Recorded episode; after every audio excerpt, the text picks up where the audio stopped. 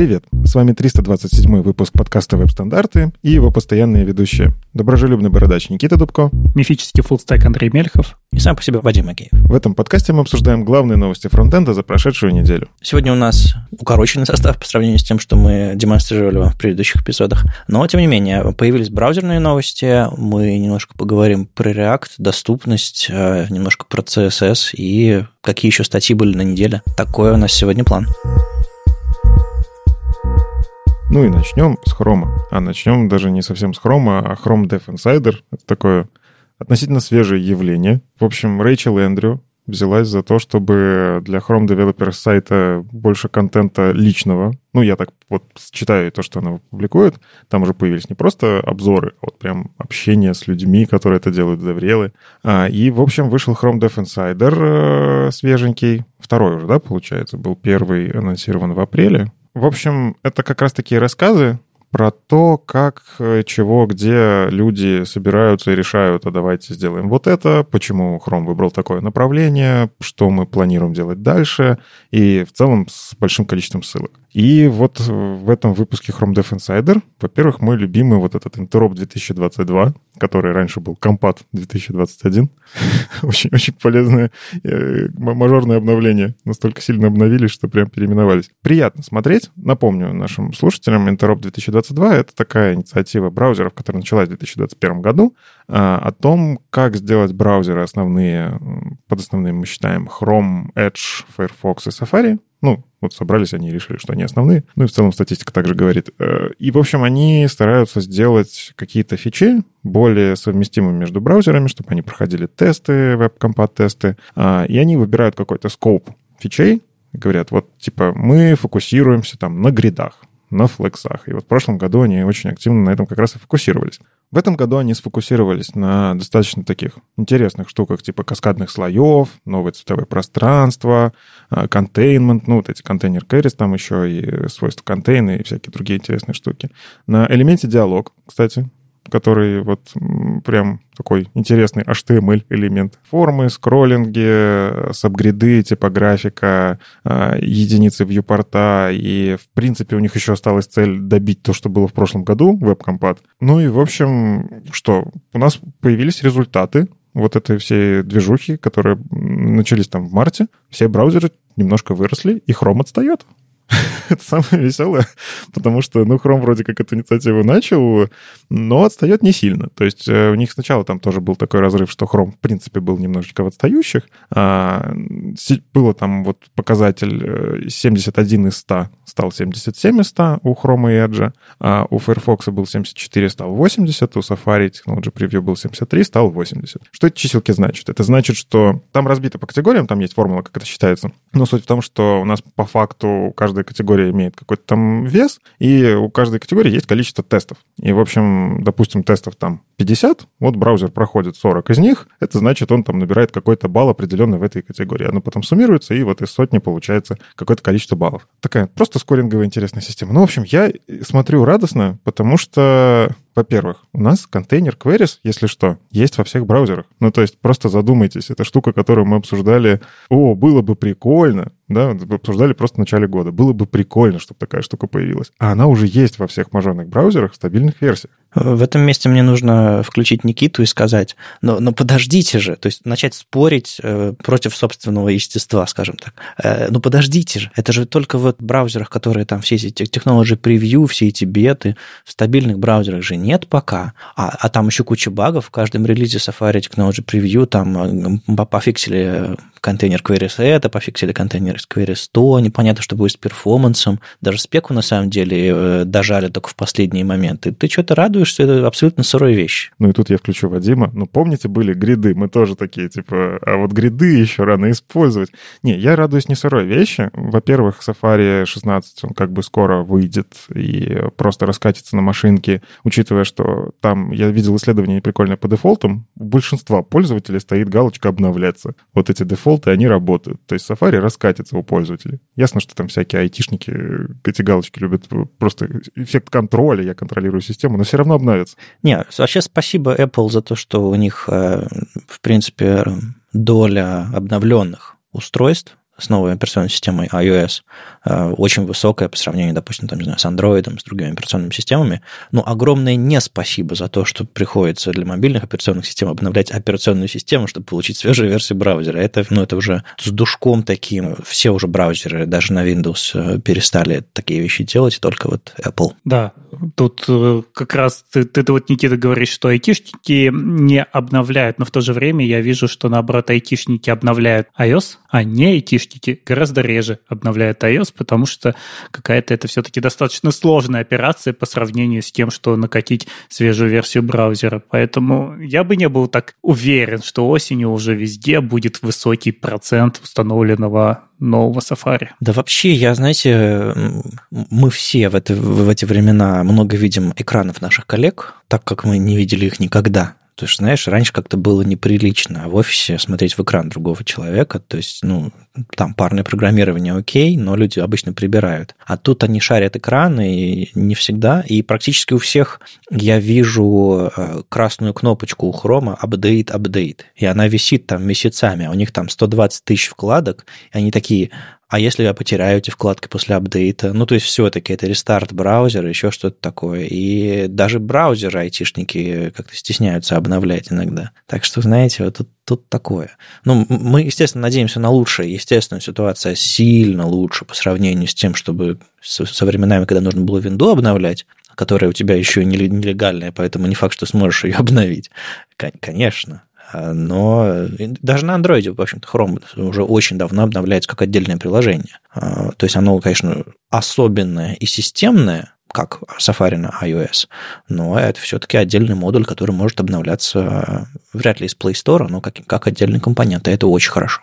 Ну, еще интересно из вот этого Chrome Dev Insider, Рэйчел Эндрю решила расспросить двух доверелов Хрома. В общем, она спросила Юну Кравец и Николь Салливан. Ну, Николь Салливан это не доверял, это продукт менеджер а, Она, собственно, насколько я знаю, а, занималась тем, что вот эти вот все фичи помогала продвинуть. То есть там контейнер queries, а, что там, каскадные слои, а, и вот это вот все, а, там, по-моему, это она пришла к Мириам Сюзан и предложила спеку дописать и реализовать. То есть э, она не деврелит, скорее, она делает все эти вот важные менеджерские проектовые делишки, чтобы все это на самом деле завелось, раскрутилось и пришло к нам в итоге в браузеры. Так что а Юна деврел скорее, да. Хотя и Юна тоже много тусит по всяким CSS working группам. В общем, я за ними всеми слежу. В смысле, follow в Твиттере. Бойтесь Вадима. Если вы пишете спеки, скорее всего, Вадим на вас подписан. Ну, в общем, э, было интересно почитать вот в этом таком мини-интервью про то, как Chrome, в принципе, выбирает, во что вкладываться. И они честно признаются, что у них были истории неуспехов, причем большие. А, начнем с того, что когда-то они делали такую прикольную штуку, как Layered APIs, они Lapis для сокращения так называли, прикольно.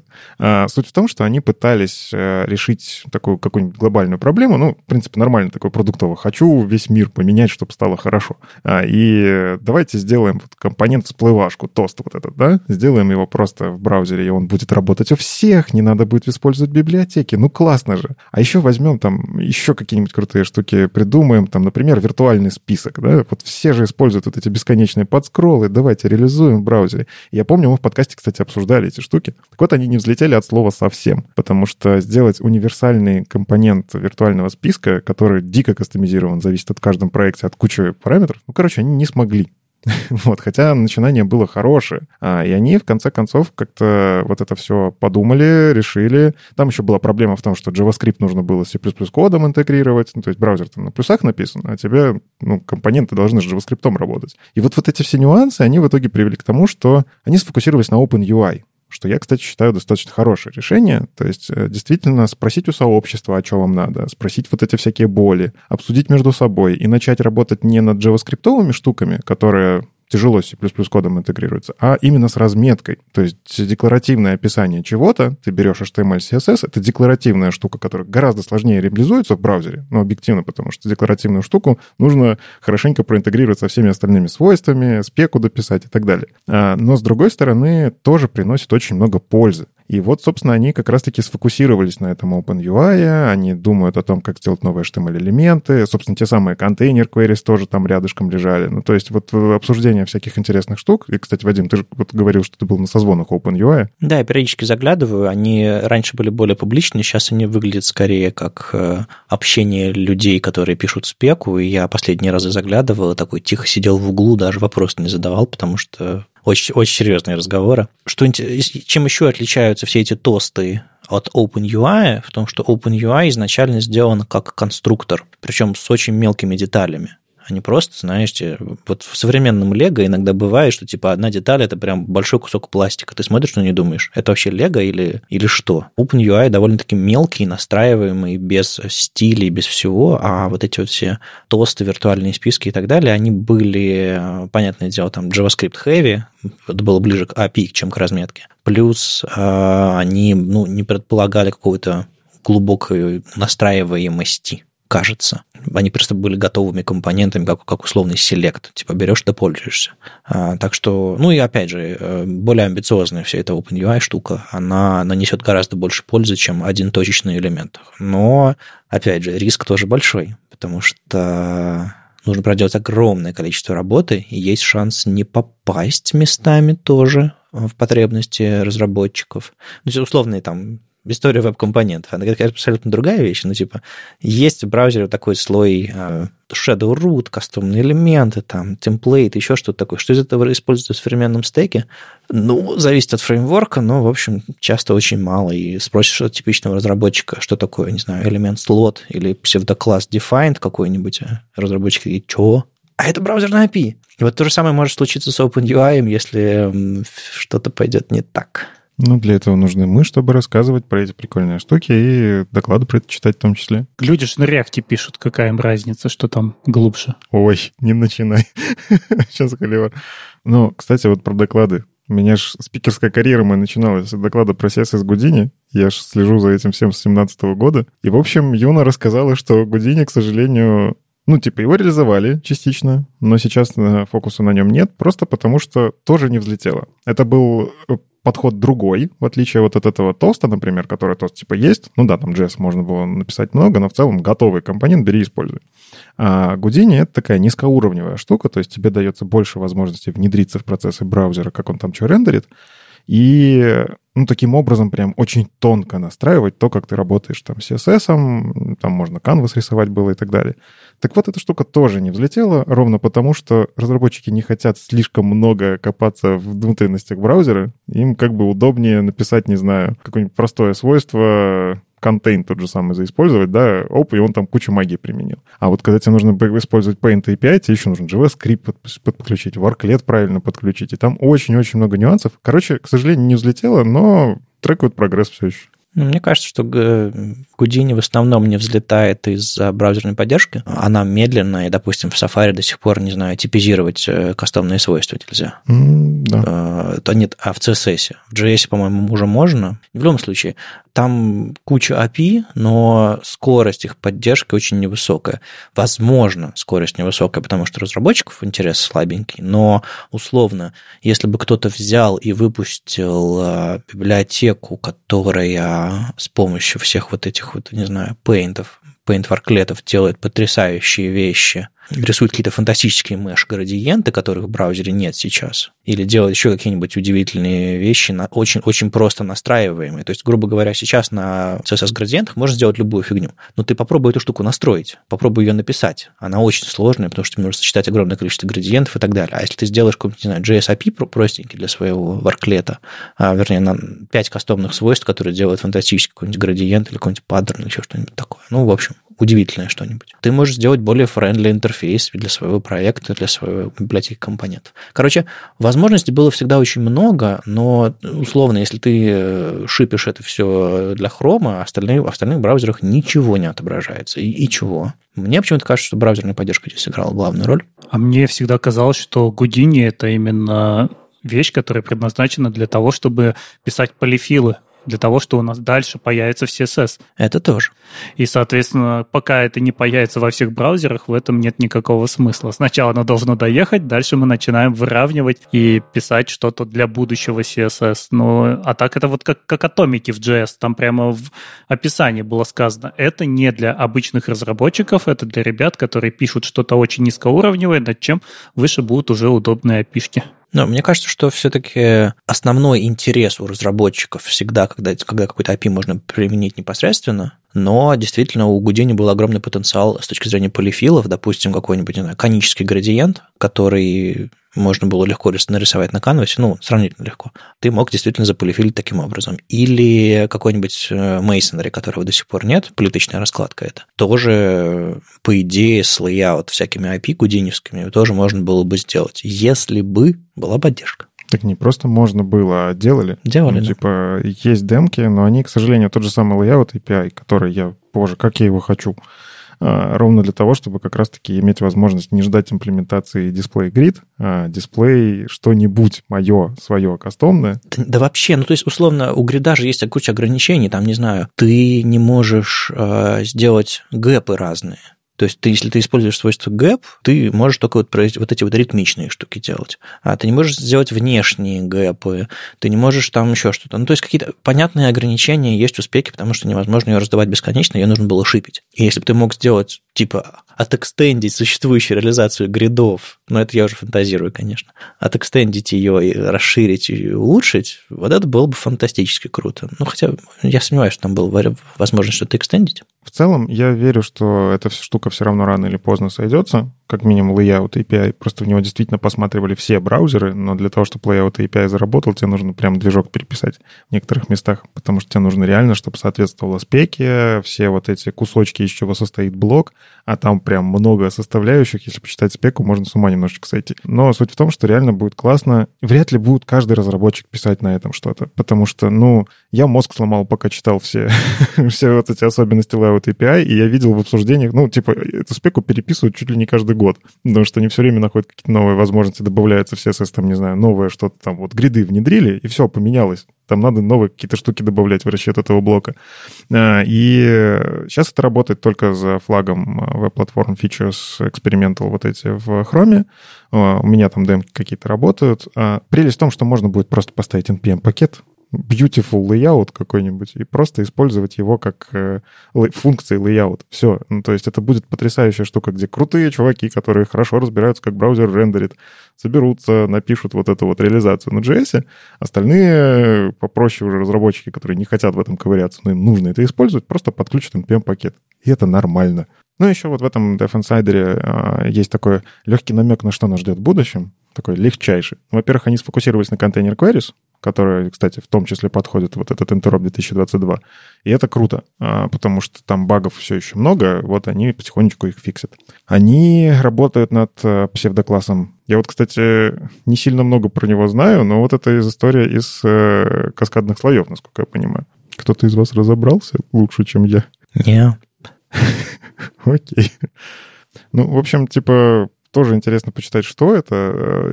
И тут в описании есть про то, что это похоже на root, только это не root, это внутри какого-то scoped элемент.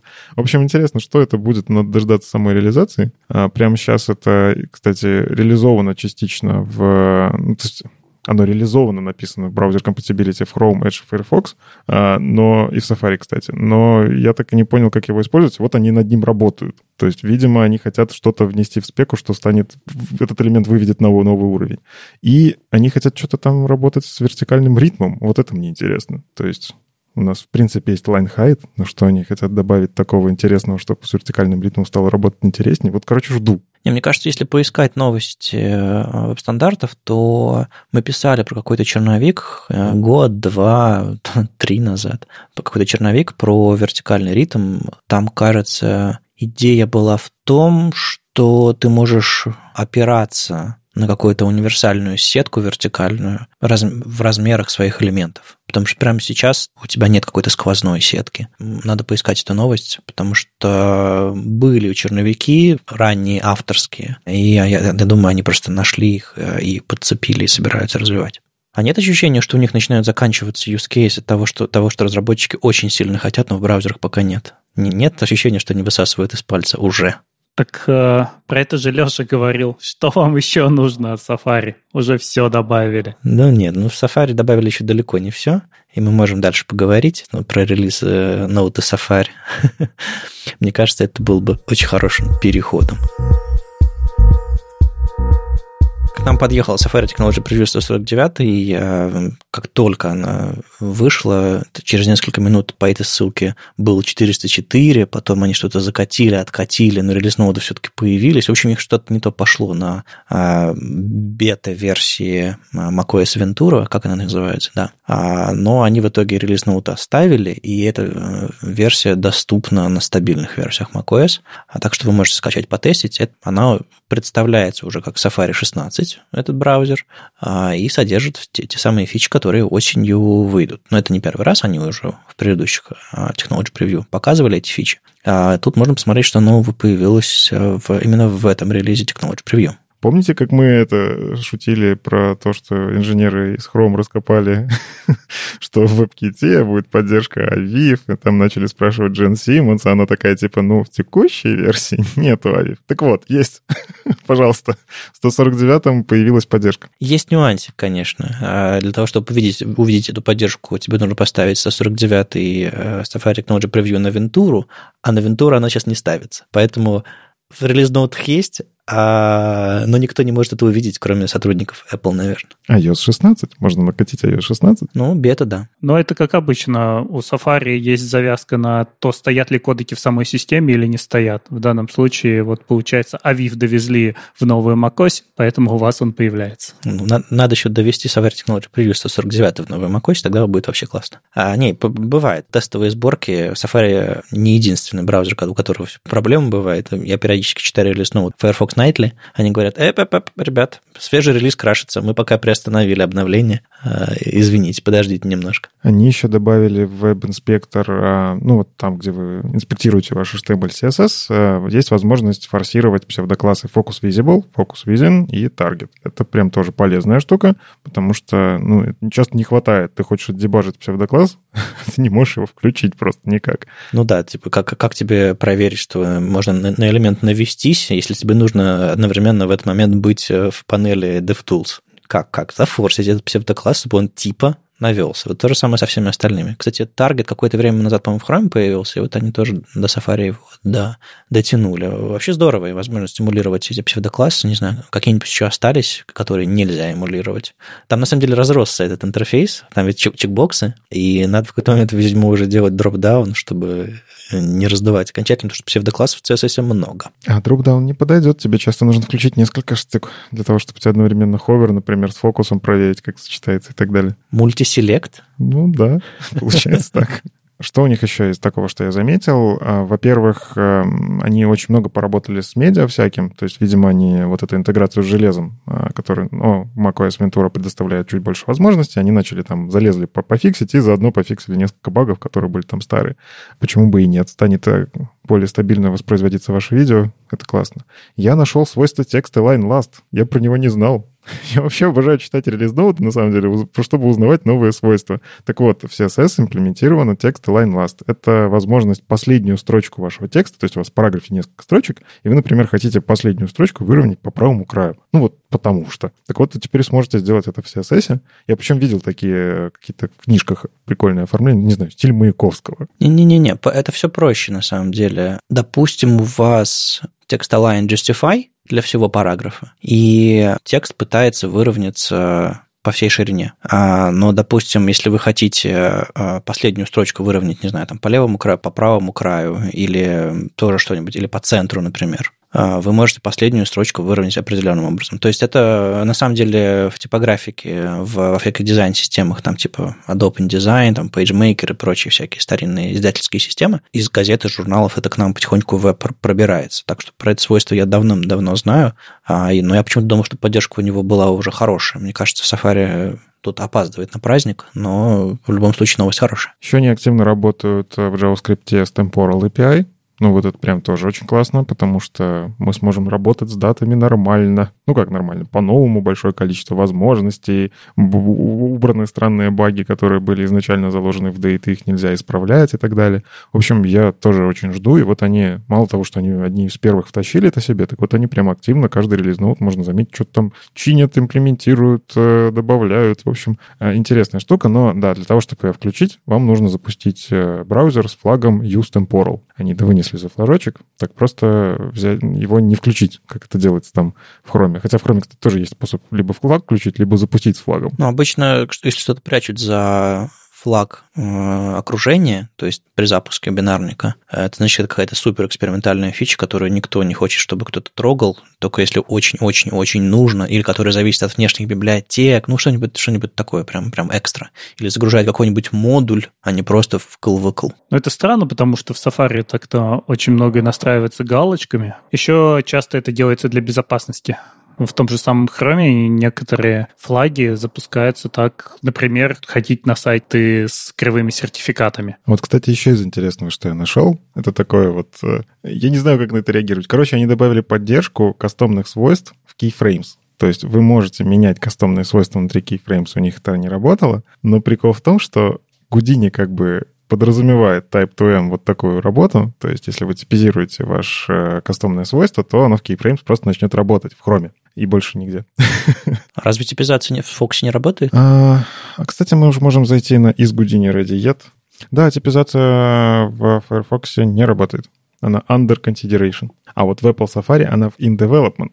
Вот в чем прикол. И вот мне интересно, вот этот development, он относится к этому, что они добавили в keyframes, потому что во многом Type2M используется ровно для того, чтобы это анимировать. Ну, мы про это чуть попозже поговорим. А, ну, в общем, интересно. То есть я посмотрел, ни одного слова про Гудини, вообще ни. Но они добавили кусочек Гудини в какой-то мере. То есть теперь в кейфреймах можно анимировать э, кастомные свойства, это будет работать. Интересно попробовать как. Я не смог добраться до того, чтобы посмотреть, а действительно ли там работают плавные анимации, но как минимум ломаться уже не будет. Я видел, что там у них не все тесты проходят, там можно перейти в комит и увидеть, какие тесты прошли, какие нет. Их стало больше зеленых, но, кстати, появились новые красные. То есть несколько тестов сломали таким образом. Если почитать комит, на самом деле, который относится к этому, то там э, более подробная история о том, что они начали эту работу, и это как бы work in progress. Так что вроде бы все должно заработать именно как обещано. А как здорово, да, что они на GitHub переехали? Ну, а у них все еще есть стиль предыдущих вот этого, вот этого их SVN э, и а, трекера. А, но да, выглядит, выглядит лучше и лучше. Они потихонечку начинают пользоваться фичами GitHub тоже. Но это все с браузером на сегодня. Давайте перейдем к вашему любимому, этому, React. У нас сегодня мало. Да, добрались до статей. Вот статья прям долго-долго у нас лежала от Гейба Шольца из Digital Ocean. Статья еще от 16 июня. Ну, месяц прошел. Она выдержала проверку временем. На самом деле, мне очень понравилась статья, в которой Гейб Шольц рассказывает, как он поддерживает библиотеку компонентов э, внутри Digital Ocean. Их какая-то собственная библиотека Walrus, Morsch. Это же Morsch? Morsch? Да. Библиотека Morsch. Такая же элегантная и легкая, как Morsch. Бадум. Мы, мы не можем знать, об этом, потому что это внутренняя библиотека, и это очень важно. То есть он делится своей философией разработки библиотек внутри компании, и чем это будет отличаться, например, от библиотеки, которую мы делаем для всех. Я, как человек, который когда-то работал в Яндексе, ну, не в, не в Яндексе даже, а сбоку Яндекса, но мы использовали тоже библиотеку, которая использовалась везде. И она была спроектирована как библиотека, которая может в любой сервис заехать, ее можно супер-супер кастомизировать, как бы, ну, все время об этом думали, вот что она должна быть такая, чтобы ее мог затащить себе любой сервис, там, перекрасить как-то и запустить. А вот здесь речь идет именно о библиотеке, которая делается в определенном дизайне для определенного сервиса и наружу никуда не уезжает. И он делится подходами. Вот изначально он выделяет несколько важных пунктов. Во-первых, что очень четко должно быть видно, как библиотека из дизайна в фигме переезжает в библиотеку. Вот пропсы, которые указаны в фигме, они должны легко ложиться на те пропсы, которые у вас прописаны в библиотеке. Вы не должны там жонглировать. Здесь дизайнер написал, это там большая кнопка, а у вас это там какие-то там пикселы, еще что-то собрать. Вот прямо дизайнер указывает, большая кнопка, у вас должен быть пропс. Размеры вы указали, она большая и она у вас проросла. То есть максимальная понятность между тем, как оно реализовано, и тем, как оно нарисовано. Если у вас, допустим, есть мнение по поводу того, как э, лучше последовательно нейминг сделать, вам нужно прийти потом к дизайнеру и сказать, я у себя в библиотеке компонентов назвал это так, ну или планирую назвать это так, давай обсудим, как это будет называться в дизайне, чтобы потом любой другой человек, пришедший, не удивился, что, что здесь происходит. У меня тоже на днях было, э, был случай на работе, в компонентах появился цвет, которого нет в дизайн-системе. Я прошелся по, по разработчикам, по дизайнерам и выяснил, что этот, этот цвет как бы как пролез откуда-то из старого компонента, который не обновили, и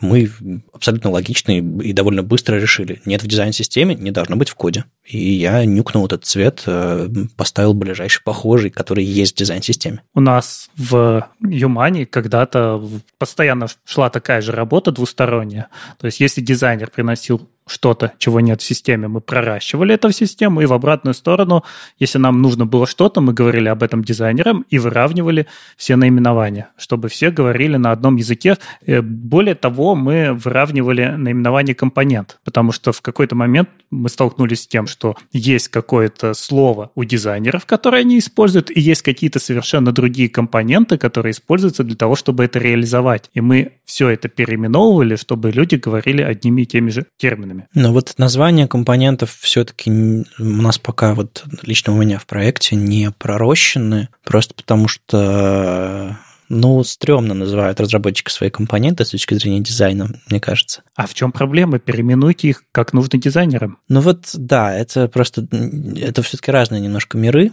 а иногда они не пересекаются. В общем, они усложняют жизнь с одной или с другой стороны. Просто принято какие-то вещи так называть или так называть в разных э, системах. Я к чему веду? Не к тому, что типа э, это, это, наверное, все-таки это не нужно делать. Нет, мне кажется, я согласен, что это делать нужно. Просто напоминаю, что это не всегда просто, из-за договоренности в проекте, из-за договоренности вообще в индустрии, как что называть, там всякие там условные бэмы или даже не бэмы, а какие-нибудь там, не знаю, camel case или там snake case или kebab case какой-нибудь. Вот даже, даже на этом уровне, если вы визуально не можете... То есть у вас там написано, не знаю, четыре одинаковых слова в одном случае и в другом случае. Но если визуально вы не можете считать, что это один и тот же компонент, потому что они написаны разным кейсом, вы уже об этом спотыкаетесь. В общем, это первое правило о котором говорится в статье, о том, что язык должен быть один, чтобы то, что нарисовано, легко переезжало в код. Второе правило – это то, что компоненты должны быть максимально закрытыми коробочками, то есть такая черная коробочка, у которой никуда наружу не торчат ее стили, чтобы никакой разработчик не пытался ее как-нибудь легко кастомизировать под задачи. Если чего-то не хватает, то это надо проращивать в сам компонент, чтобы оно появилось. Иначе мы приходим к ситуации, когда дизайнер, например, нарисовал чуть-чуть э, другой заголовок, другого размера, и пришел к разработчику и говорит, ну, там докинь, поменяй ему просто размер шрифта. Разработчик, у нас нет такого размера, у нас есть четко вот четыре вида заголовков. У тебя появился пятый, значит, мы его должны сначала прорастить внутрь библиотеки. И вот чтобы такого не было, это все должно быть тяжело. Ну вот здесь и третье и четвертое правило, они тоже про это же и говорят, о том, что плохие вещи должно быть делать тяжело, а на правильные вещи тебя сама библиотека компонент должна двигать. И ты как бы хочешь не хочешь, а пишешь правильно. Но пойдем дальше. Здесь просто классные пункты если все владеют библиотекой, то никто ей не владеет. И тут прямо Тулон Гидутрит в конце. Кто-то должен потерять работу, если компонентная библиотека отстой. Иначе она точно будет отстой. И я, я, я абсолютно согласен с тем, что здесь говорится, о том, что если нет владельца библиотеки, то мы сваливаемся к каким случаям? Когда нам нужно что-то изменить, люди начинают искать варианты, как бы это сделать так, чтобы не лезть в библиотеку компонент. Может быть, чуть-чуть подмешать стили здесь. Может быть, создать компонент внутри своего маленького какого-то там микросервиса, где они реализуют. Создадим здесь немножко другую кнопку, пусть она у нас живет. Давайте обернем все это в какой-то компонент, который приведет это все к тому виду, вот, который нам нужен, но лишь бы не лезть туда, в какую-то библиотеку, которая не принадлежит никому, а принадлежит всем. И качество от этого страдает. Но, опять же, в скольких местах я работал, чаще всего не было сил, не было людей, которые были бы ответственными за всю библиотеку компонентов, держали бы ее в каком-то консистентном состоянии, брали бы на себя задачи по развитию ее. Чаще всего это было если команде нужен какой-то компонент, она его реализует. Если он понадобился второй команде, а я не знаю, откуда вторая команда узнает о том, что он есть, то он увозится в общую библиотеку компонентов. Ну, у нас э, принято, чтобы ты все-таки можешь, допустим, взять существующий компонент, заэкстендить и заинжектить туда разные, разные стили. Ну, в общем, бывают ситуации, когда нужно каким-то образом компонент модифицировать, его ширину зафиксировать, допустим, если он резиновый или еще что-то такое. Просто люди как бы понимают, что если ты очень сильно начинаешь модифицировать компонент, его суть, то, что может пригодиться в других проектах а, или стать какой-то, не знаю, характеристикой этого компонента, что ее все-таки стоит внедрить в сам компонент, как пропс или еще что-то такое, ты, конечно же, а, идешь модифицируешь компонент. А если компонент выглядит универсально, ты его добавляешь ты его из своей задачи экстрактишь и дополнительно тратишь время на то, чтобы добавить в библиотеку компонентов. Но из тебя и спрос больше, если он добавляет в библиотеку компонентов, потому что тебе нужно сделать его доступным, универсальным а, и так далее, и так далее. В своем компонентике, который в библиотеку не идет, ты можешь, конечно, ты тоже как бы соответствуешь всем этим правилам, просто с тебя спрос меньше из-за меньшей универсальности. Ну вот, кстати, вы рассказываете, я понимаю, что в целом принят подход, что дизайн-система, вот этот вот э, система, какая-то библиотека компонентов очень часто растет от разработчиков. Ну, то есть, ну, мы хотим что-то переиспользовать, у нас есть компонентики, мы их сделали. А у нас, кстати, подход немножко другой. У нас такой дизайн first.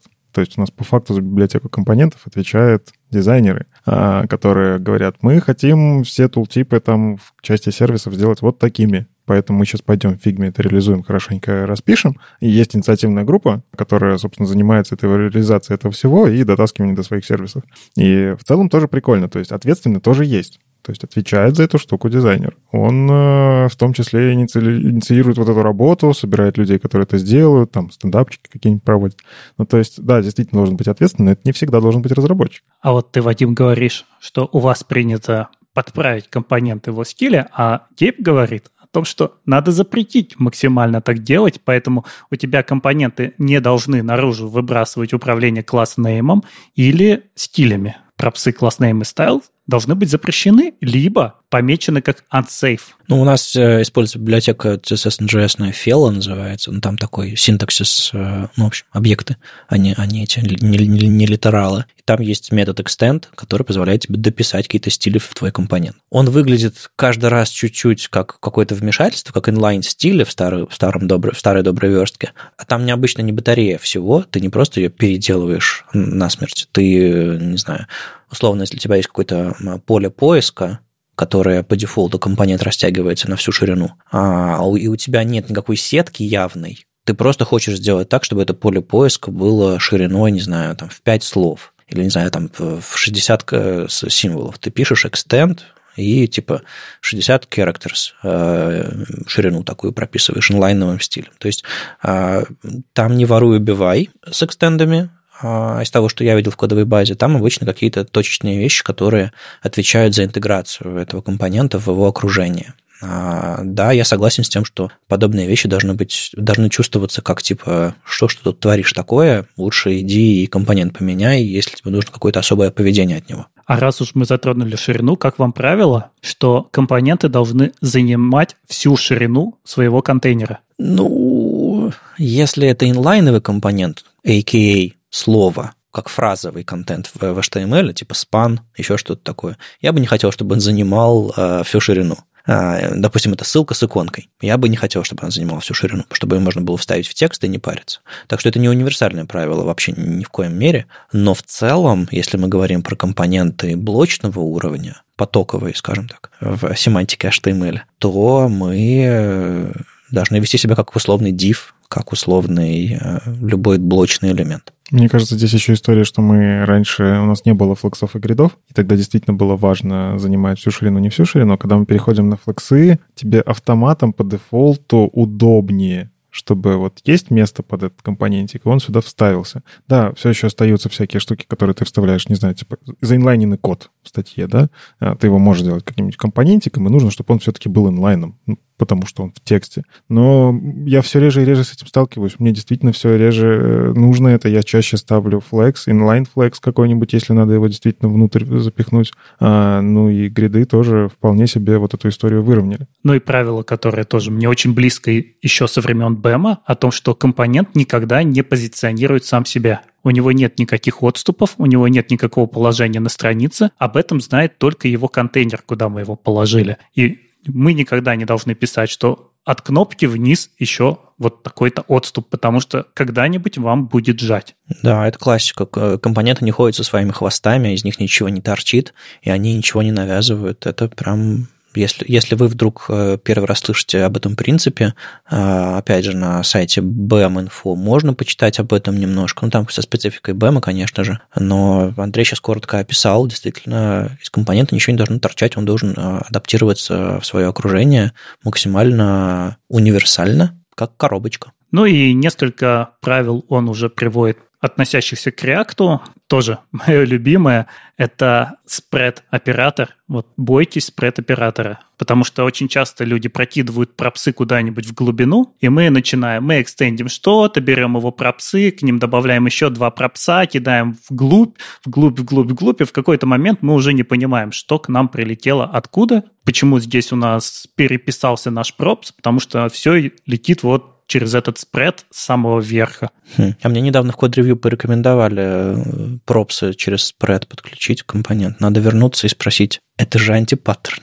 Ну, ну поздновато, конечно. Это не антипаттерн, это подход. Вот на бете я стараюсь вообще никогда не использовать спред, потому что это все превращается в any. Мы не знаем, какой набор значений к нам летит, летит какая-то пачка, которую мы дальше пачкой кидаем. По-хорошему, на каждом уровне нам нужно явно мапить. И если мы даже расширяем какой-то компонент, в идеальном мире мы должны описать все его параметры, какие мы взяли, какими мы управляем, это его вот интерфейс. То есть, когда мы говорим, что эта кнопка что-то там расширяет, и вот у нее есть еще три параметра, мы не видим ее полный интерфейс на этом уровне. Нам придется провалиться очень глубоко, чтобы понять, какие же существуют на самом деле параметры, чем мы можем управлять. Поэтому вот здесь как раз Гейб рекомендует бояться максимально спреда, и я вот с ним полностью согласен. Еще можно наткнуться на неприятную штуку, когда ты компоненты начинаешь делать, типа в раппер компонент, над ним еще в раппер компонент, ну, это эти компоненты более высокого порядка. И вот, типа, есть же подход, что хочешь сделать компонент более высокого порядка, вот давай, делай спред-оператор, это самый простой способ прокидывать пропсы. Так вот, в этот момент ты можешь где-нибудь передать какие-нибудь, не знаю, ари-атрибуты в том числе, которые тебе React потом как пропсы прокинет внутрь, туда, где эти ари-атрибуты, в принципе, работать не должны. Ага. Но ты их вот там где-то там сверху задал, где-то что-то там сломалось в этой цепочке, по дефолту выставил. И у тебя в итоге сломана accessibility, потому что вот я через спред-оператор это сделал. Когда у тебя хотя бы TypeScript, и прям четко прописано, что можно передавать, у тебя TS хотя бы ругнется, скажет, ты что делаешь? Алло, не делай так, пожалуйста. Окей. Okay. Да, кстати, я, если вы не заметили, я что-то по реакту, на, на реакте заговорил, э, ну, и со мной это все понятно. Я, в общем-то, верстальщик, просто разные технологии кручу в руках. А Андрей, ты что про, про React заговорил? Ты, ты же на ноде пишешь, нет? Но я же full stack. А, точно, точно. Я, я решил больше заниматься фронтом, и фронт у нас на React, и мне тоже приходится сталкиваться с теми же самыми проблемами. Но ты же нода нам продолжишь приносить периодически, да? да? Конечно, у меня нода во все поля. Отлично. А вот тут еще интересная вещь, он упоминает headless абстракции. Вы вот сталкивались с такой библиотекой TenStack Table? Нет. Господи, всадник без головы, что это? Нет. Это headless UI, который нас абстрагирует от React, от Svelte, от Vue и позволяет на более высоком уровне работать. Вот я, честно, здесь первый раз увидел. Вообще, Гейб говорит, лучше используйте нативные вещи, а если вы хотите чуть дальше отойти, возьмите вот такую такие небольшие абстракции, через них пишите, а вот дальше ничего не наворачивайте, оставайтесь близко к браузерному API. И что здесь еще? Ну, стандартные советы, да, больше статического анализа, используйте код-моды. Ваши код-моды должны быть идемпотентными, что это значит? Вы можете прогнать код моды по вашему коду несколько раз, и результат не поменяется. Потому что иногда нам приходится прогонять несколько раз. В общем, делайте больше тулинга. На самом деле статья интересная, довольно длинная, и я рекомендую почитать всем, у кого есть какие-то библиотеки, которые разрабатываются внутри компании, они просто подключаются снаружи и используются. Мне вот, кстати, понравилась вот эта мысль, которую я тоже давно пришел с ней согласен, что тесты лучше писать на библиотеку компонентов визуальные, а не юнит-тесты. Потому что часто, ну, типа, как? У нас есть юнит-тесты, значит, библиотека покрыта тестами. Все, у нас там каверидж хороший, значит, багов точно нету. Но ведь на самом деле э, компонентики, которые вы делаете, они рендерятся в браузере. У вас есть еще один слой, который может всю эту вашу юнит-тестовую систему сломать. Потому что как минимум у вас есть CSS, который в сочетании может дать не, всякие непредвиденные штуки. И вы просто имя класса поменяли, юнит-тестом это покрыли, а у вас классы по-другому начали там наслаиваться друг на друга. Так вот, э, действительно, делать снапшоты картинок — это правильная история. Ну, то есть вы, если вдруг что-то поменяли, запустили ваш CI pipeline, он такой, о, смотри, тут так-то у тебя кнопки разъехались вообще совсем, почини, пожалуйста. Или как, какие-то резкие пересечения, опять же, классов. То есть я вот с этой идеей прям согласен, и классно, что он ее тут вот записал. Но он также сказал, что это больно. Это правда. Потому что у нас есть разные системы, и наш CI гоняется на Linux, в нем отображение одно, там где-нибудь на macOS это будет другое. Мы должны учитывать эти расхождения, и всегда эти системы дают некоторые допуски. А я еще заметил интересную штуку, я не знаю, как я к ней отношусь пока, а вот он использует имена компонентов select меню, camel cases, select option, например, и это показывает, что это тип префикс общий у них, соответственно, они, э, не знаю, из одного источника какого-нибудь и должны использоваться вместе. А дальше он предлагает схему такую. select.меню, select.option ваши компоненты называются. То есть вы импортируете компонент select, который экспортирует вариации там, меню, option и так далее. То есть он не экспозит изначальные вот эти вот camel-кейсовые имена, а он экспозит исключительно имя, которое вы можете из его, не знаю, там, объекта использовать через точку. Я вот на это смотрю, и выглядит диковато, ну, кажется, с точки зрения интерфейса компонент, ну, норм. Хотя непонятно, можно ли использовать просто select без точка меню, и как ты об этом узнаешь. Тебе нужно проваливаться внутрь компонента, узнавать. Ну, тебя React же ругнется, когда ты постараешься просто select заиспользовать. Ну, понятно, но это же, когда кто-то на тебя ругается, это плохой интерфейс? Не, ну, когда на тебя ругаются, значит, ты что-то сделал не так. Это не просто так. Нет, я имею в виду, что э, по имени компонента, который ты импортируешь, э, хочется его прям взять и использовать а модифицировать его условными пропсами. А тут тебе само имя нужно еще правильно подобрать, и это какой-то экстра шаг. А вот знаешь, я уже не помню, когда я последний раз делал так, что я просто беру компоненты и не глядя документацию, беру и использую. Я иду в документацию и копирую, как со Stack Overflow. Типа, вот пример использования, а там уже select.me. Да не, ну я немножко даже, даже не про документацию, а просто про, про сам подход. Я его, я, я его не встречал, угу. вот сходу. И у меня первая мысль такая, а что, так можно было? Вторая мысль, ну не знаю. Зачем импортировать то, что пока нельзя использовать? Пока ты не нарастишь имя компонента каким-то дополнительным подкомпонентом. Ну да, здесь есть э, такой трейд у нас есть, да, что мы вроде бы импортируем select, но используем только select.меню, select.option, и непонятно, существует ли select как есть. Но с другой стороны, здесь визуально показано вот точно, это относится к селекту, это его части, и ну, это чистая вкусовщина. Здесь я, я сразу скажу, что в статье очень много вещей, с которыми можно спорить. Они используются внутри одной компании, они вам могут не подойти, но есть над чем подумать. Как вы уже заметили по предыдущим темам, я много читаю в Твиттере разных людей, которые занимаются стандартами и не только. И, э, опять же, было интересно оказаться в э, наблюдательном дискуссии между Лией Веру и Леони Уотсон. Лия CSS Mag, Леони Уотсон – это, в общем-то, гуру доступности.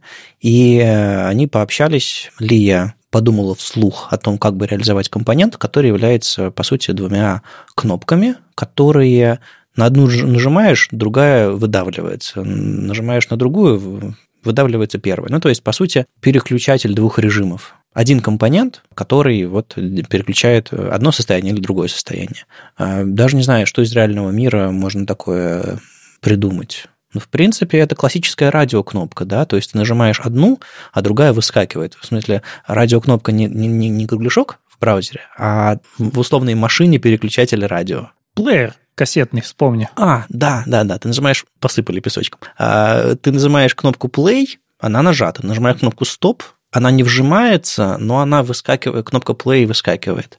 В общем, ну, похоже в чем-то, да. Простите, я вспомнил детскую травму. У меня был просто кассетный плеер, в котором была функция записи. Там надо было две кнопки зажать, и там это механически очень тяжело было.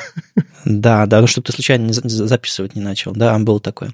Короче, а, деды помнят, а, а вы тоже, наверное, можете себе вполне себе представить. Так вот, я уже озвучил, что это очень похоже на радиокнопку. Ты, э, по сути, делаешь две радиокнопки с лейблами, выбираешь одну радиокнопку, ну, их, у инпутов должны быть общий name, чтобы они были связаны в один контрол. И ты э, нажимаешь на одну радиокнопку, э, выбирается она, нажимаешь другую, выбирается другая. То есть тебе не нужно это не чекбокс, короче. Тебе не нужно ходить и по всем что-то делать. То есть CSS он для решения. Ты берешь, стилизуешь свои лейблы, чтобы они выглядели как кнопки, и используешь радиокнопки для того, чтобы сделать компонент, когда нужно, нужно иметь возможность выбрать один вариант из нескольких. И я сам прошлом году делал э, у себя видео в блоге с переключателем цветовой э, темы. То есть, чтобы можно было выбрать э, режим а, светлой темы, темной темы или автоматической темы на основе того, что браузер выберет. И я использовал радиокнопку. У меня есть демка, в которой, по сути, три радиокнопки с лейблами. И мне показалось это очень разумно, классно и вообще какие вопросы. Но есть нюансик. Когда э, Лия Веру абсолютно довольная задала вопрос публике, публика, в общем-то, процентов на 90 сказала, да, радиокнопки. Почему? Тебе не нужен лишний код JavaScript. Это все работает на CSS. С точки зрения скринридера звучит одинаково, то есть ты, по сути, два варианта выбираешь, ну, то есть прям, прям, прям очень хорошо, очень удобно. Но пришла Леони Уотсон и говорит, ребят, есть нюансик. Если вы используете скринридер как незрячий, вы переходите на этот компонент, и он вам говорит, типа, радиокнопка, два варианта из двух. Отлично. Вы берете и, зная, что это радиокнопка, нажимаете стрелки на клавиатуре и выбираете один вариант или другой. У радиокнопки такой интерфейс. Если вы фокусируетесь на первой радиокнопке, то вы можете выбрать вторую, нажимая стрелочкой на клавиатуре вверх-вниз или вправо-влево. Если вы, у вас никаких сложностей нет, если вы просто зашли на страницу, вы видите две кнопки. Вы нажимаете одну, другая отжимается и так далее. Но бывают состояния средние, когда вы видите интерфейс, вы пользуетесь клавиатурой как вашим основным интерфейсом. Я знаю таких людей, которые, в общем-то, пользуются скринридерами не потому, что они не видят интерфейс, а потому что, не знаю, у них какие-то сложности с моторикой, например. Они мышкой пользоваться не могут по тем или иным причинам. И если вы попадаете на такой контрол, вы видите две кнопки и хотите выбрать вторую кнопку, что вы сделаете, если это были бы кнопки? Вы нажмете Tab, чтобы выбрать вторую кнопку, потом нажмете пробел, и она выберется. А если у вас там радиокнопки, вы, попадая туда с клавиатуры, нажимаете Tab и уходите с контрола. Вообще покидаете его. То есть это контрол, который выглядит как две кнопки, но который ведет себя как две радиокнопки. И в итоге вы обмануты. Вы ожидали одного поведения от контрола с точки зрения клавиатуры, а получили другое. Аналогично, вот я сам регулярно пользуюсь э, контролами с клавиатуры, я прекрасно вижу то, что происходит на экране, я через всякие визарды, установочные на macOS, или через всякие там интерфейс, который я знаю хорошо, частенько передвигаюсь с клавиатуры. И если я знаю, как этот контрол работает, я пользуюсь им быстрее. Как я узнаю, как этот контрол работает? Я смотрю на него, я не пользуюсь скринридером. И вот если бы я попал на контрол, который выглядит как радиокнопки, я бы стрелочками воспользовался. Ну, я знаю, как это работает. В итоге вы э, должны использовать те примитивы из платформы, те HTML-теги, по сути, которые соответствуют тому, как контрол не просто э, себя ведет под капотом или для скринридера, а то, как, как он выглядит. Поэтому, если вы делаете а, радиокнопки в форме, которые выглядят как радиокнопки, сделайте их радиокнопками, чтобы они не просто выглядели, а их внешний вид подсказывал их поведение. Если вы реализуете две кнопки, сделайте их двумя кнопками. Используйте чуть-чуть JavaScript, а, поставьте а, роль ARIA Pressed. Э, это все, в общем, довольно-таки простой. Вам не нужно писать, э, не знаю, подключать внешнюю библиотеку на 160 килобайт, чтобы все это заработало. Это очень просто. И тогда ожидания пользователей, их опыт не будут противоречить тому, что они получают на странице. Радиокнопки – это один большой контрол, внутри которого нужно передвигаться стрелочками. Если вы не знали, теперь вы знаете. И я в следующий раз, когда буду делать переключатель цветовой темы, а, если это будут просто три радиокнопки, и мне будет лень их стилизовать, я оставлю их радиокнопками. Но если это будут кнопки, я сделаю их кнопками. Я кое-что узнал из этой дискуссии. А как же ты, Вадим, живешь в мире, где ссылки выглядят как кнопки, а кнопки действуют как ссылки? К счастью, поведение браузерное между кнопками и ссылками не очень сильно отличается, и это все-таки отдельные контролы. То есть, это переходя на ссылку, переходя на кнопку, визуально ты можешь активировать одним нажатием.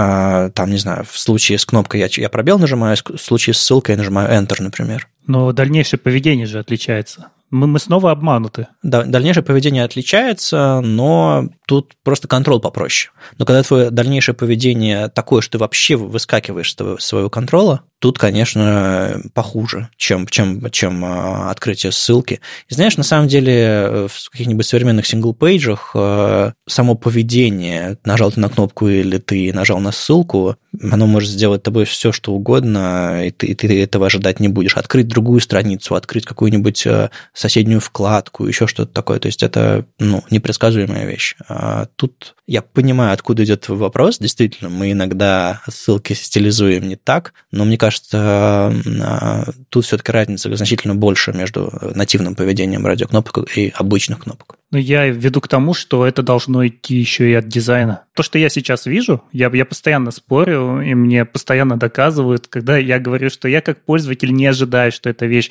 будет работать вот так, мне начинают доказывать, что современный пользователь, он мыслит иначе. Когда я говорю, что я не вижу здесь кнопки «удалить», мне говорят, что сейчас все просто смахивают в сторону. Вот и вот, вот мы приходим. Но я частенько ищу кнопку «удалить», и я начинаю свайпать, и это периодически, это очень легко проваливается в нажатие. И когда, допустим, я, я частенько сталкиваюсь с тем, что интерфейс у меня сейчас на немецком языке, я тем более не всегда знаю, что там написано на контролах, мне приходится э, полагаться исключительно на внешний вид контролов, а, который подсказывает мне, можно тут что-то удалить или нет. Так что я тут с тобой абсолютно согласен, что людям более явно нужно подсказывать, что контролы делают, да. Можно вспомнить, как на том же самом айфоне в какой-то момент просто удалили 3D Touch, потому что никто не мог понять, что он существует. Угу. Нам ничего визуально не подсказывает, что этот элемент будет вести себя так. Я сейчас сижу, проверяю, действительно удалили 3D Touch. В общем, смотрите на статью. Мне нравится, что Леония подскочила в дискуссию и добавила контекста, который никто не, никто не знал. И более того, у нее самой на сайте переключатель темные и светлые темы реализован как две кнопки. И она еще, кстати, говорит, что если вам захочется объединить эти две кнопки какой-нибудь контрол, на который довольно легко попасть, у которого есть описание, можно вокруг этих двух кнопок сделать section и дать ему ARIA label, и это будет, по, сути, в скринридере появится регион, на который можно перейти, перейти, у которого будет описание. В общем, у меня ново, много новых мыслей появилось. А у меня будет повод скоро реализовать э, переключатель цветовой темы, и я использую секшн с двумя кнопками. Пробуйте, читайте. А, и подписывайтесь, безусловно, на них всех в Твиттере, потому что за их дискуссией очень классно наблюдать. Ребят, а вы слышали о вариативных юнитах? Я-то слышал, но я немножко удивился, когда услышал саму формулировку. Ну, в общем, э, у Софии Валитовой появилась статья, которая называется «Вы уже слышали о вариативных юнитах?» э, Ну и в целом, если что, вариативные юниты — это термин, который в веб-стандартах в словаре обсуждается, и там дискуссия прям, ну, потому что variable, вот это слово, столько значений, можно по-всякому называть. Вот, собственно, как мы когда-то там custom, custom properties тоже по-всякому изгалялись, как это все правильно перевести. Вот, в итоге все равно CSS переменные нет-нет, да и прорастут. Ну, в общем, суть в чем? Джонатан Нил предложил у себя в Твиттере такой, а давайте сделаем так, чтобы разработчик мог создавать свои единицы измерения. Причем предложил такой, ну, на мой взгляд, немножко жуткий синтаксис, но в целом он как будто логичный. В общем, суть в чем? Вы можете задать, например, у рута какую-то переменную, минус-минус, там, не знаю, fs, font size, допустим. Вы можете в эту переменную засунуть э, в том числе вот эти адаптивные способы задания шрифта, которые зависят от viewport, так называемые там CSS-шлюзы, вот, которые сейчас стало удобнее реализовывать при помощи функции clamp. В общем, задаете базовый font size при помощи там функции. И это прикольная штука. Но фишка в том, что у вас там есть дизайн-системе зависимый, что вот есть базовый размер шрифта, и все остальные от него как-то по формуле вычисляются. Достаточно распространенный подход. Так вот, вы можете, например, ну, не можете, а Джон Тоннил предлагает, вы можете писать фонд size, например, 1.2, и вот этот вот минус-минус фс. То есть представьте себе такая запись, да? Без пробелов. Абсолютно нечитаемая сходу вообще вещь. Но в целом предложение не лишено смысла.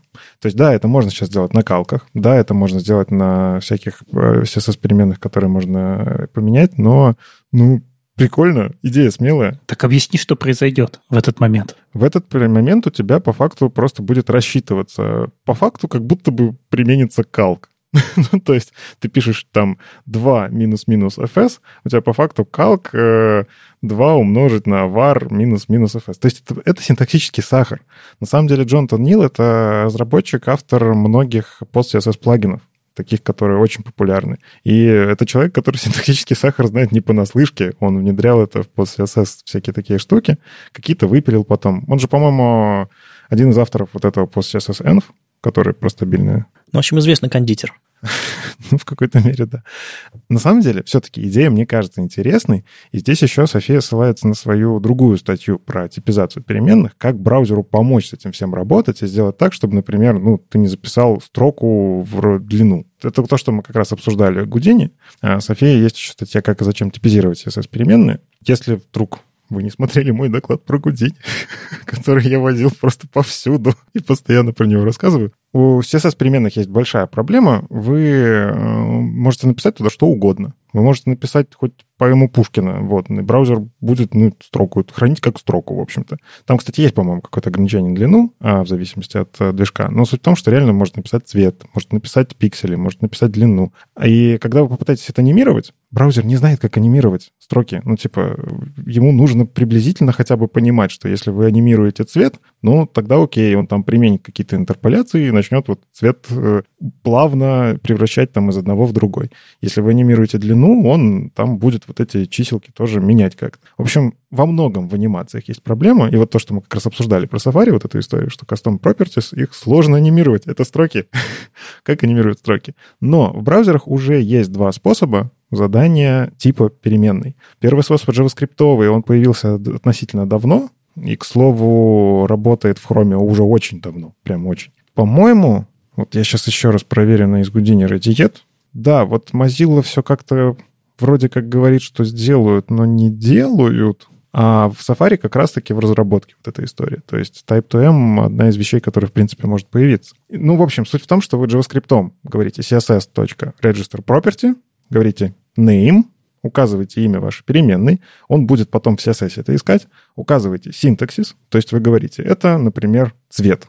Или вы можете ключевые слова, кстати, свои собственно задать. То есть вы пишете синтаксис по той спеке, которая задается обычно э, Э, форме Бекусонаура. А точнее, нет, не в форме Бекусонаура как раз-таки, а такой вот эта модифицированная форма Бекусонаура для CSS. Специальный синтаксис. Кстати, у Софии тоже есть статья про этот синтаксис. Она очень классно ссылается на свои собственные статьи. Вы можете указать, что это наследуемое, ненаследуемое свойство. Это, кстати, очень крутая штука, которую вы изначально ну, в Custom Property не можете сделать, просто когда его пишете в руте. А здесь вы прям указываете это свойство, например, как font size или как color. То есть что-то из этого передается, а что-то нет. Не, ну по, по умолчанию кастомные свойства наследуются как э, дефолт свойства. Но если вам нужно, чтобы оно вело себя как, как условный бэкграунд и не наследовалось, вы можете это указать, да, э, но только с помощью типизации. Ну и еще вы можете задать э, начальное значение initial value. То есть э, вы можете сказать, что у этого свойства по умолчанию, допустим, там для цвета синенький. Вот. Это круто. Но а, неудобно в том, что вам нужен JavaScript для того, чтобы подключить ваш CSS. Так вот, уже не так давно появился способ при помощи директивы add_property, почти точно так же пишите add_property, имя вашего свойства, и дальше, как в CSS, синтакс двоеточие, собственно, синтаксис, initial value задаете какое значение, причем здесь уже без кавычек, вы прям пишете CSS значение, это тоже удобно. И inherits э, наследуется, не наследуется. И это тоже относительно много где работает, ну, в Chromium браузерах. Ну, это относительно много, ну, согласитесь. Так вот, э, да, есть нюанс с тем, что вы типизацию это можете прикрутить только Chromium браузером, все еще до сих пор, хоть их и много. Но в целом, если у вас это какое-то прогрессивное улучшение, то есть эта анимация не сильно на что-то влияет, но дополнительный эффект какой-то дает, вы можете попробовать. Опять же, это можно при помощи CSS Type2M проверить. Если есть Register Property свойства, то браузер, скорее всего, умеет это все. Точнее, не скорее всего, он умеет типизировать. И вот если совместить это с теми самыми вариативными юнитами, можно браузеру сказать, смотри, вот этот юнит — это длина. И браузер такой, окей, везде, где используется длина, просто беру и использую, применяю, правильно умножаю. А когда уже Microsoft выпустит э, язык TSS? А нет еще такого, сейчас погуглю. Типизированные каскадные э, таблицы стилей, что-то типа того. Ладно, э, если вернуться к, к этим самым единицам, вариативным, вернее, переменным единицам, как мы потихонечку э, договорились уже практически в словаре терминов по фронтенду веб-стандартов, переменные единицы, то есть это буквально Они переменные, и они единицы измерения. Э, переменные единицы измерения, если полное название, да. А если вернуться к ним, то на самом деле Джонатан Нил э, периодически постит у себя разные такие штуки. А что если бы вот так вот? Или вот так вот? Ну, реально много постит. Почитайте. И про JS, и про CSS, и около того. И, и не всегда на, на то, что он постит, реагируют люди. Но тут просто пришел Табанк и говорит, слушай, а хорошая идея, а давай попробуем. И раз, ишья получилось, и уже, уже наш, нашелся черновик CSS, э, который, в который это можно предложить, и так далее, и так далее, и так далее. Можно, можно почитать дискуссию. Моя первая, моя первая реакция на это была такая, господи, какая уродливая, совершенно непонятная зачем вещь. То есть я провел где-то неделю, периодически видя твиты и читая статьи на эту тему, и я ну, хоть, ну, хоть немножечко ближе, но стал к пониманию и принятию того, что это может появиться в CSS. Но я все еще тихонько надеюсь, что эта штука не появится. На мой взгляд, сшивать единицы измерения с цифрами вот таким образом в CSS, это, конечно, ну, сработает. Браузеры, некоторые не знают, что это такое свойство, значение не поймут, они откинут это свойство. Ну, то есть все нормально сработает с точки зрения совместимости обратной. Но, на мой взгляд, читаемость сильно страдает. А, и если вам действительно хочется применить вы можете ну, умножить, э, сложить и что-то подобное сделать. Я не чувствую, что это очень сильно помогает, что это прямо какой-то массовый use case. У меня есть чувство, что один человек придумал, другой человек, который умеет делать спеки, подхватил, и они такие радостно вдвоем дотащат это до черновика и до реализации в браузере. Мне кажется, маловато фидбэка, маловато use cases, чтобы прям вот в, э, не просто в спеку, а в браузер затащить какую-то фичу. Ну, то есть хочется все-таки слушать от разработчиков, от большого количества разработчиков, что у них есть задача, которую они решают. И э, статья Софии звучит местами, как будто это уже послезавтра будет в браузерах. К счастью, нет. Я надеюсь, дискуссия продолжится, и я тихонько надеюсь, что такой, такой, такой стрёмности в браузерах не будет. Но это я. А знаешь, мне все-таки хочется, чтобы появилось... Э, во-первых, я в принципе за разнообразие. Чем больше возможностей, тем... Ты, ты можешь использовать, а можешь не использовать, если тебе не нравится. А кому-то может нравиться. Чем больше возможностей, тем меньше места в голове. Ну, мы и так слишком много свойств CSS знаем. Я бы, так, я бы даже я по-другому сказал бы. Мы, мы и так слишком много CSS-свойств не знаем. И это тоже. Вот ты сегодня сказал, что типа текст line last. Ну да, естественно. Но я просто помню проблему, которая была, когда внедряли CSS-свойства. Вот этот, мне кажется, уродливым синтаксис, когда ты пишешь var внутри калка. Ну типа, я внутри калка по любасу использую либо переменные, либо чиселки. Ну, а ты их не пиши в одну строчку, что? А, я всегда разворачиваю на несколько строк, вложенность, там все дела, пытаюсь подчеркнуть, что и как складывается. Да, это чуть-чуть выглядит как, не знаю, какая-нибудь JS функция, но зато понятно. Ну, это некрасиво. Ну, то есть мне, если много переменных надо внутри записать, мне нужно столько варов написать, я часто путаюсь, и, короче, меня это немножко подбешивает. Так вот, если такую штуку втянут, все со синтаксис, и парсер сможет это обработать, может быть, мы сможем прийти к тому, что внутри калка наконец-то можно не будет писать var. Я не знаю, а тут вот особенности CSS парсер движка. Возможно, нет. Я фантазирую. Там потому что все-таки как раз-таки были какие-то объяснения, что в том числе это приходится из-за особенностей реализации калка. Типа минус рядом с минусом как ты должен себя вести. Но, тем не менее, мне очень бы хотелось не писать этот бесполезный var. Ну, сшив, сшивание дефисов с цифрами, господи. Ну, здесь мы один уродливый и длинный синтаксис заменяем на уродливый и короткий синтаксис. Да. Ну, то есть это, грубо говоря, знаете, как вот в САСе можно там э, сшивать какие-то неожиданные вещи. Ты пишешь там э, амперсант, подчеркивание, элемент. И он такой магически сшивается. И я всегда к этому относился, типа, а почему они сшиваются? Вот что тебе в этом синтаксисе говорит, что они сшиваются? То, что амперсант особенный символ, ну, единственное что. И вот глядя вот на этот синтаксис сейчас, у меня есть точно такое же ощущение какой-то совершенно непонятной магии. Почему цифра с двумя дефисами должна сшиться, э, прокинуться как, не знаю, параметр в функцию? Почему? Ничто мне об этом не говорит. А, так что это не очень интуитивная штука еще и. Зато ты сэкономишь немножко байтиков. Байтики. А потом придет какой-нибудь пост CSS для браузеров, которые все это не поддерживают, развернут это все в, в что-то непонятное. Ну, то есть для всех. А если у тебя styled components, то и пост CSS не придет. Если styled components, уже никто не придет.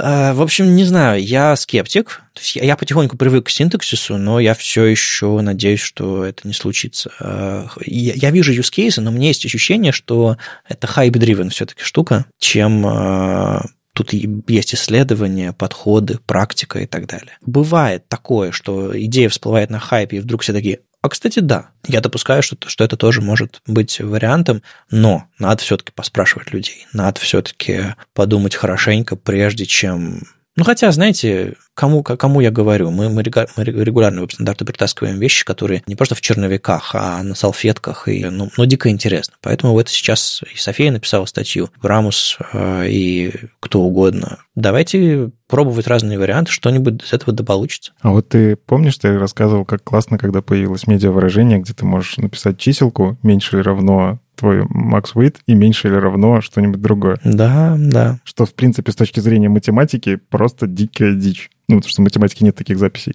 Ну, приходит математик в CSS и такой, что вы здесь делаете? Нельзя так делать. У вас должно быть два выражения, объединенных там во что-то. End тот же самый математический, да? Но в CSS как бы норм прижилось. И мне кажется, здесь синтаксисом тоже. Кому что удобнее. Вот, возможно, куча разработчиков, они вот это 1.2 минус-минус fs, им да норм, что. Я, я в лессе и не такое видел.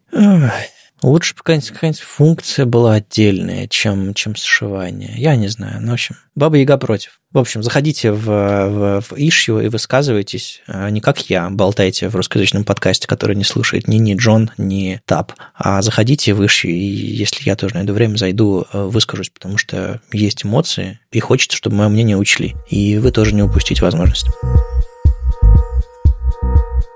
Джейк Арчибальд решил разобраться, как работают аспект ratio или задания ширины высоты у, на самом деле, не уточняя у чего. И это правильно. Мы как-то долго э, рассказывали про то, что появляется аспект ratio, потрясающее свойство, которое на самом деле позволяет избегать layout shifts, который вот идет вот в этом кумулятивный сдвиг э, разметки. Э, вы, например, открываете страничку, в какой-то момент картинка такая, о, я сейчас загружусь, а вы уже где-то ниже нее сильно. И у вас такой, оп, то, что вы читаете, куда-то уплыло, и вы взглядом, особенно на маленьких экранах, на мобильниках, такой, так, а где я? Я потерялся. Что происходит? И иногда закрываете вкладку, что, ну, типа, что сайт со мной делает. Этот пост вообще взялся из дискуссии. Опять я подсматриваю, как люди обсуждают что-то в Твиттере. Э, Деврел э, из Хрома, Джей, э, новый, опубликовал демку, в которой использовал аспект ratio, чтобы вот этого layout шифта не было, а потом пришла Джен Симмонс и говорит, а зачем, зачем ты это делаешь, есть же атрибуты with height, а, а он начал с ней э, что-то обсуждать, но это же так работает или не так работает. Пришел Джейк Арчибальд, говорит, нет, все это работает вот так. И что-то там закрутилось, закрутилось, завертелось, и в итоге Джейк такой, ладно, надо разобраться, сделал пост, и он потом еще Джею написал, Слушай, я подсматриваю за людьми, так странно. А Джею написал, что надо было в личку писать, если, если захотите, чтобы вас, вас не читали странные люди вроде меня, пишите в личку. А он ему написал, что то он сам в процессе написания статьи много узнал нового. Так что, да, разобрался. Ну и, в общем, что он узнал? Во-первых, действительно, у нас есть аспект ratio, который уже кросс-браузерный, вы можете его использовать, но, кстати, в нем есть нюансики. До сих пор в некоторых браузерах, там, в том числе, кстати, в Firefox, есть некоторые баги, связанные с аспект ratio, потому что по факту браузер все-таки должен учитывать, какая будет на самом деле у вас картинка. И для того, чтобы это учитывать, есть специальное ключевое слово «авто», то есть вы помимо того, что вы можете написать аспект ratio, не знаю, того, чтобы ставить видосик 16 на 9, это нормальная практика. Но вы можете ставить авто 16 на 9. И что здесь произойдет? По умолчанию э, браузер такой видит, что 16 на 9, окей, я зарезервирую это пространство вот в таких вот пропорциях, когда загружаю страницу. И если у тебя действительно придет картиночка 16 на 9, я ее просто возьму и вот сюда прям вставлю вот этот отрендеренный кусочек. Но если пишешь авто, то браузер сходит за картинкой, получит там в первых байтах э, картинки настоящий размер, если эта картинка не поломанная, и все-таки сделает ресайз. Ну, допустим, просто вот в разметке перепутали, а картинка на самом деле 2 на 3. И он все-таки сделает этот прыжок. И что на самом деле для пользователя лучше, потому что пользователь не хочет видеть сплюснутые картинки, он хочет видеть нормальные картинки. Но с точки зрения сдвига лейаута, сдвиг произойдет. Так вот, про это слово авто оказалось много кто не знает. Оно прям редко где используется, хотя в спеке оно было тоже изначально. Я, кстати, тоже заметил, что я, я помнил, что что-то такое есть, но я в целом никогда так не писал сам. А сейчас начну. А дальше начинается старый подход. А, ну, было такое раньше, в принципе, вы можете найти в DevTools, что у картинок по умолчанию как будто бы стоит аспект ratio, и там используется функция atter, которая берет width и height и подставляет их. Ну и типа, раз это браузер по умолчанию использует, так может мы просто будем задавать width и height, и не надо нам никакой aspect ratio, все и так будет работать. Но тут тоже есть нюансы, потому что не везде аспект ratio работает. У аспект ratio четко прописано, когда он применяется. И он применяется для медиа всяких штук. А если вы там на div хотите повесить, там не будет так работать. Ну, то есть там нет по умолчанию weight и height. А, и вот, вот такие вот нюансы, как бы мы в целом, как бы вот он в итоге приходит к тому, что а что использовать-то? Ну, типа, в принципе, функция, кстати, Атор, если что, не кросс-браузерное слово совсем, потому что полностью она не реализована нигде. Она по спеке должна работать чуть ли не в свойстве контент, а нет, ну, не работает. Хотя какие-то частичные имплементации есть. Так вот, э, если вы хотите выбрать, что же на самом деле использовать, а вот Джейк говорит, а, а непонятно. ну, то есть он не говорит четко вот это, используйте вот именно это. Он, в принципе, говорит, да, у нас есть аспект ratio. Это современное CSS-решение, оно как будто бы все покрывает. Вы его можете на девах использовать, в том числе, там, чтобы резервировать пространство, например, под background image. А, вы можете все еще использовать width и height. В целом браузер постарается под width и height подстроиться, но там тоже есть свои нюансы, связанные с тем, что width и height более жесткий, если вы его зададите прям атрибутами и не зададите в CSS, тогда, ну, типа, картинка в этот контейнер все равно влезет. В CSS вы можете задать height авто, ну, короче, вот куча нюансов. Ну, и есть еще нюанс, что, типа, аспект ratio просто быстрее писать.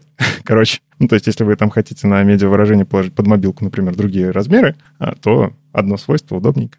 Ну и в целом он еще, кстати, говорит, что вы можете сюда скомбинировать с Object Fit.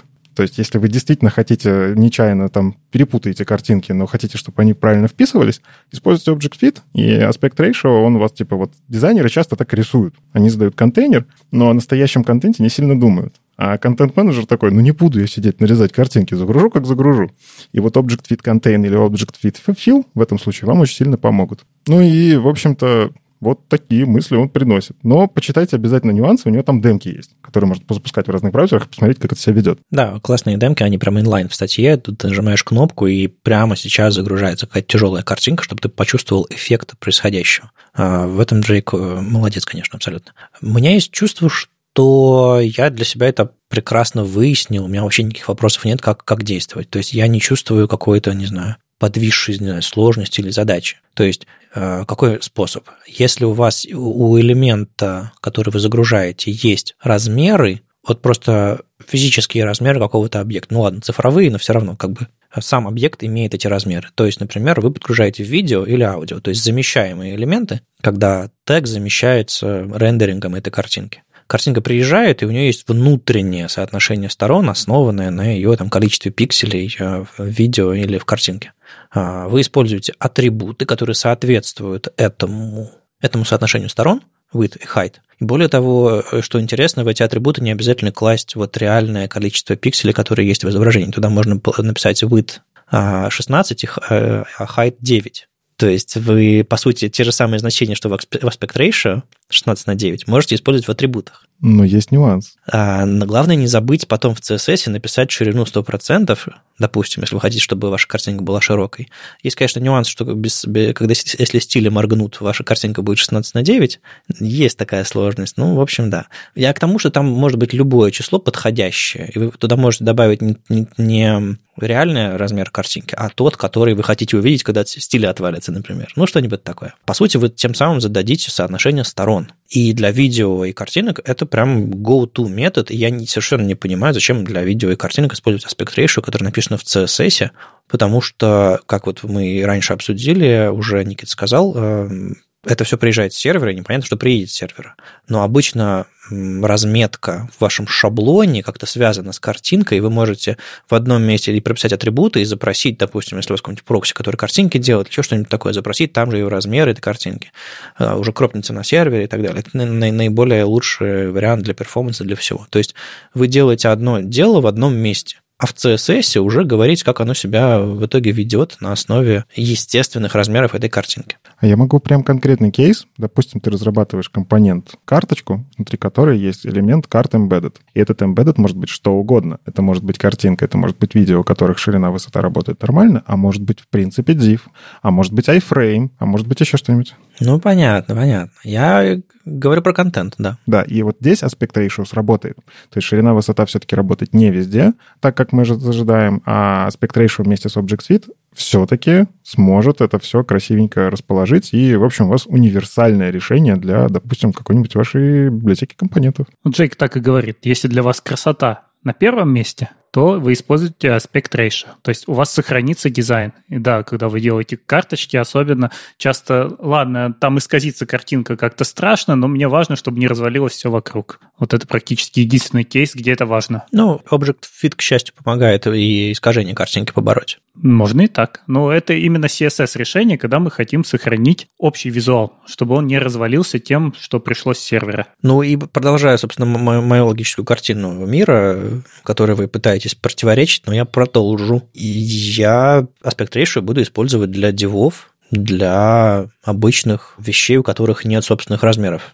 Айфреймы те самые, которые не знают, про какого, какое у них соотношение сторон, сторон или, или типа того. Так что моя картина очень-очень ровная, но если у вас ситуация абсолютно непонятная и супер универсальная, то тут ничего особо не поделаешь. Ну, еще я еще раз обращу внимание, в аспект ratio есть слово авто. Не пренебрегайте им, если, ну, типа, дизайн дизайном, но картинку разламывать не стоит. Сплющенные картинки всегда меня в интернете радовали, в кавычках. С вами был 327 выпуск подкаста «Веб-стандарты» и его постоянные ведущие. Доброжелюбный бородач Никита Дубко. Мифический фуллстек Андрей Мелехов. И сам по себе Вадим Макеев. Слушайте нас в любом приложении для подкастов или на ваших любимых платформах. Не забывайте ставить оценки и писать отзывы. Это помогает нам продолжать. Услышимся на следующей неделе. Пока. Пока. Пока.